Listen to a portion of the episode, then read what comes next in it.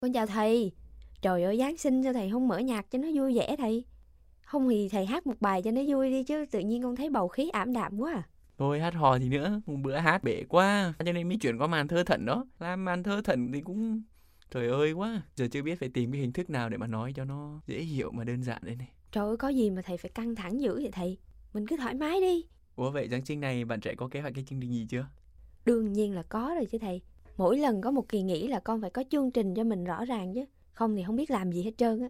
Ghê vậy, có chương trình kế hoạch rõ ràng luôn à? Dạ, đúng là Chúa đến cứu độ loài người, là Chúa đến cứu độ con luôn đó thầy. Sau một học kỳ miệt mài với bài vở, thì nay con đã có thời gian để nghỉ ngơi. Cho nên chương trình của con là sau khi tham dự thánh lễ, con sẽ về và ngủ để bù lại những tháng ngày vật vã với bài vở ở trường lớp rồi còn thêm những giờ học căng thẳng với thầy nữa chứ. Kỳ này thầy cũng biết chăm lo cho bản thân dữ quá ha. Biết nghỉ ngơi lo lắng cho sức khỏe luôn. Thì đương nhiên rồi thầy, trước khi mình có thể chăm sóc yêu thương người khác thì mình phải biết yêu thương bản thân mình trước chứ. À mà nói tới cái này con mới nhớ nè thầy. Hôm nay con có cái thắc mắc này cho thầy nè.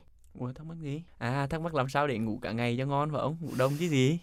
Không, thắc mắc liên quan tới bài học chứ. Còn cái gì làm sao để ngủ cho ngon cái đó khỏi phải hỏi. Hôm trước thầy có nói cho con vấn đề về chăm sóc con người. Nhưng mà con thấy mấy cái đó nó vĩ mô quá. Trong khi đó khi tham gia lao động thực tế, nhìn những người công nhân đi làm trong các công ty, nhìn những người nông dân làm việc, hay thậm chí là những nhân viên văn phòng hay là bất kỳ một cái ngành nghề nào trong xã hội thì cái vấn đề mà cần được chăm sóc về y tế, sức khỏe, được đáp ứng những nhu cầu cần thiết căn bản thì hình như con thấy nó chưa có được thực tế cho lắm á thầy. Chứ thực tế là theo nghĩa nào Tuyền ha? Tại vì con thấy thầy nói tới cái gì cân bằng CO2 để đảm bảo môi sinh, từ đó mới có thể có thể làm gì ta? Có thể thăng tiến đời sống à, con người đúng, đúng không? rồi, thăng tiến đời sống tình... con người, thăng tiến tình huynh đệ, đúng rồi đó. Mà nó sao nó không có đi vào cụ thể thực tế trong đời sống. Con muốn nhìn thấy một cái gì đó nó là việc làm cụ thể kìa. Tác động gì đó mà mình có thể thấy được đúng không? Ừ. Dạ, đúng rồi thầy ạ.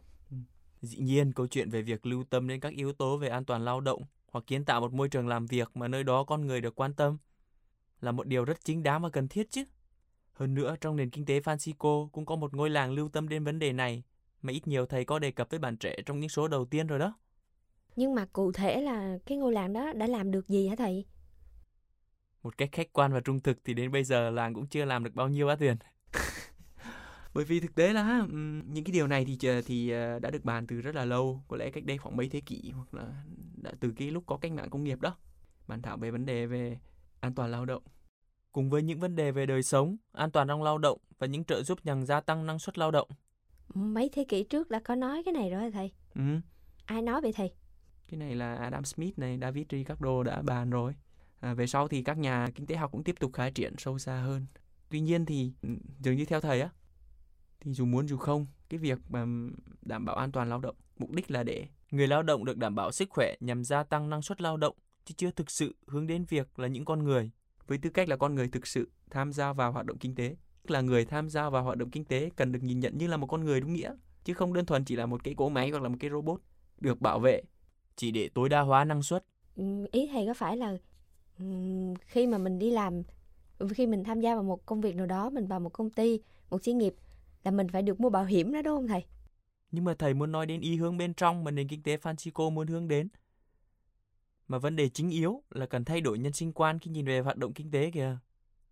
Tuyền có hay nghe nói về cách mạng công nghiệp 4.0 này. Chắc mấy năm nữa là 5.0 hay là 5.6, 5.7 quá không biết ha. Việc robot hóa và tự động hóa đang thực sự phổ biến rồi.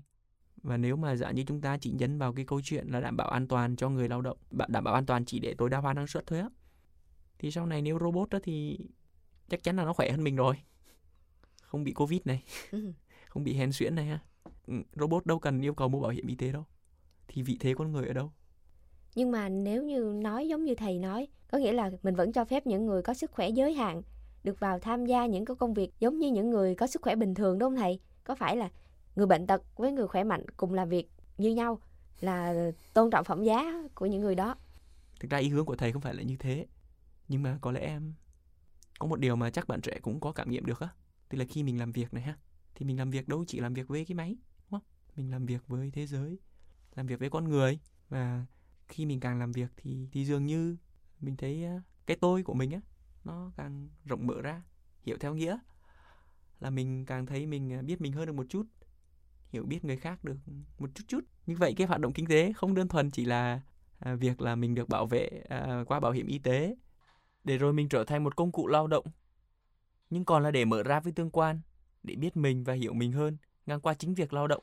À nếu như vậy thì con có thể hiểu là dù là người đó có sức khỏe hay không người đó có một um, cơ thể lành lặn thì vẫn có quyền được tham gia lao động giống như những người bình thường. Ừ, thì dĩ nhiên nhưng mà ở cái mức độ khác nhau ở mức độ rất khác nhau ha. Và quan trọng hơn là việc tham gia vào thị trường lao động hoặc tự trung là tạo ra bao nhiêu lợi nhuận á nó không đánh giá cái việc đó là con người đó phẩm giá như thế nào. Hoặc để trong dấu ngoặc nháy là người đó là người nhiều hơn hay ít hơn. Dĩ nhiên thầy cũng không có chê bai gì chuyện của cô là ngủ cả kỳ giáng sinh này đâu nếu mà cảm thấy điều đó là cần thiết. Ôi rồi tự nhiên này lại nhắc tới cái này. Ừ. nó không liên quan. Nó rất liên quan đấy chứ nếu mà việc ngủ của tuyền mà cảm thấy nó giúp cho mình uh, lớn lên trong tương quan của mình với mình và nó khiến cho mình được phục hồi sức khỏe rồi khiến cho mình sau này làm công việc tốt hơn vui vẻ phục vụ hơn học hành tốt hơn thì cứ ngủ thôi. À không ngờ một cái kế hoạch rất là đơn giản của mình lại có cái tầm vĩ mô như vậy.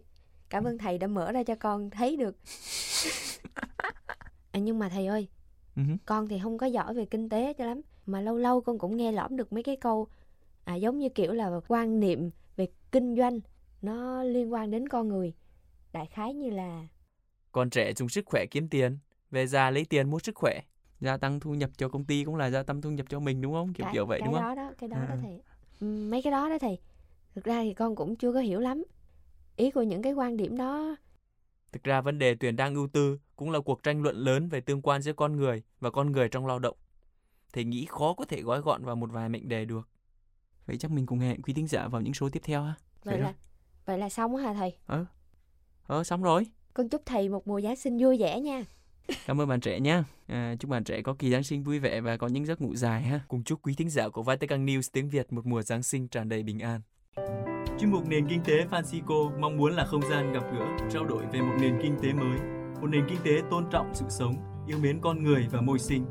Các bạn có thể cộng tác bằng cách gửi những câu hỏi, thắc mắc, trăn trở hoặc chia sẻ góp ý cho chương trình qua email nền kinh tế francisco a gmail.com hoặc nhắn tin cho chúng mình qua trang Facebook Vatican News tiếng Việt hoặc để lại dòng comment trên YouTube nhé. Hẹn gặp lại các bạn vào thứ ba tuần tới. Xin, Xin chào và hẹn gặp lại. lại.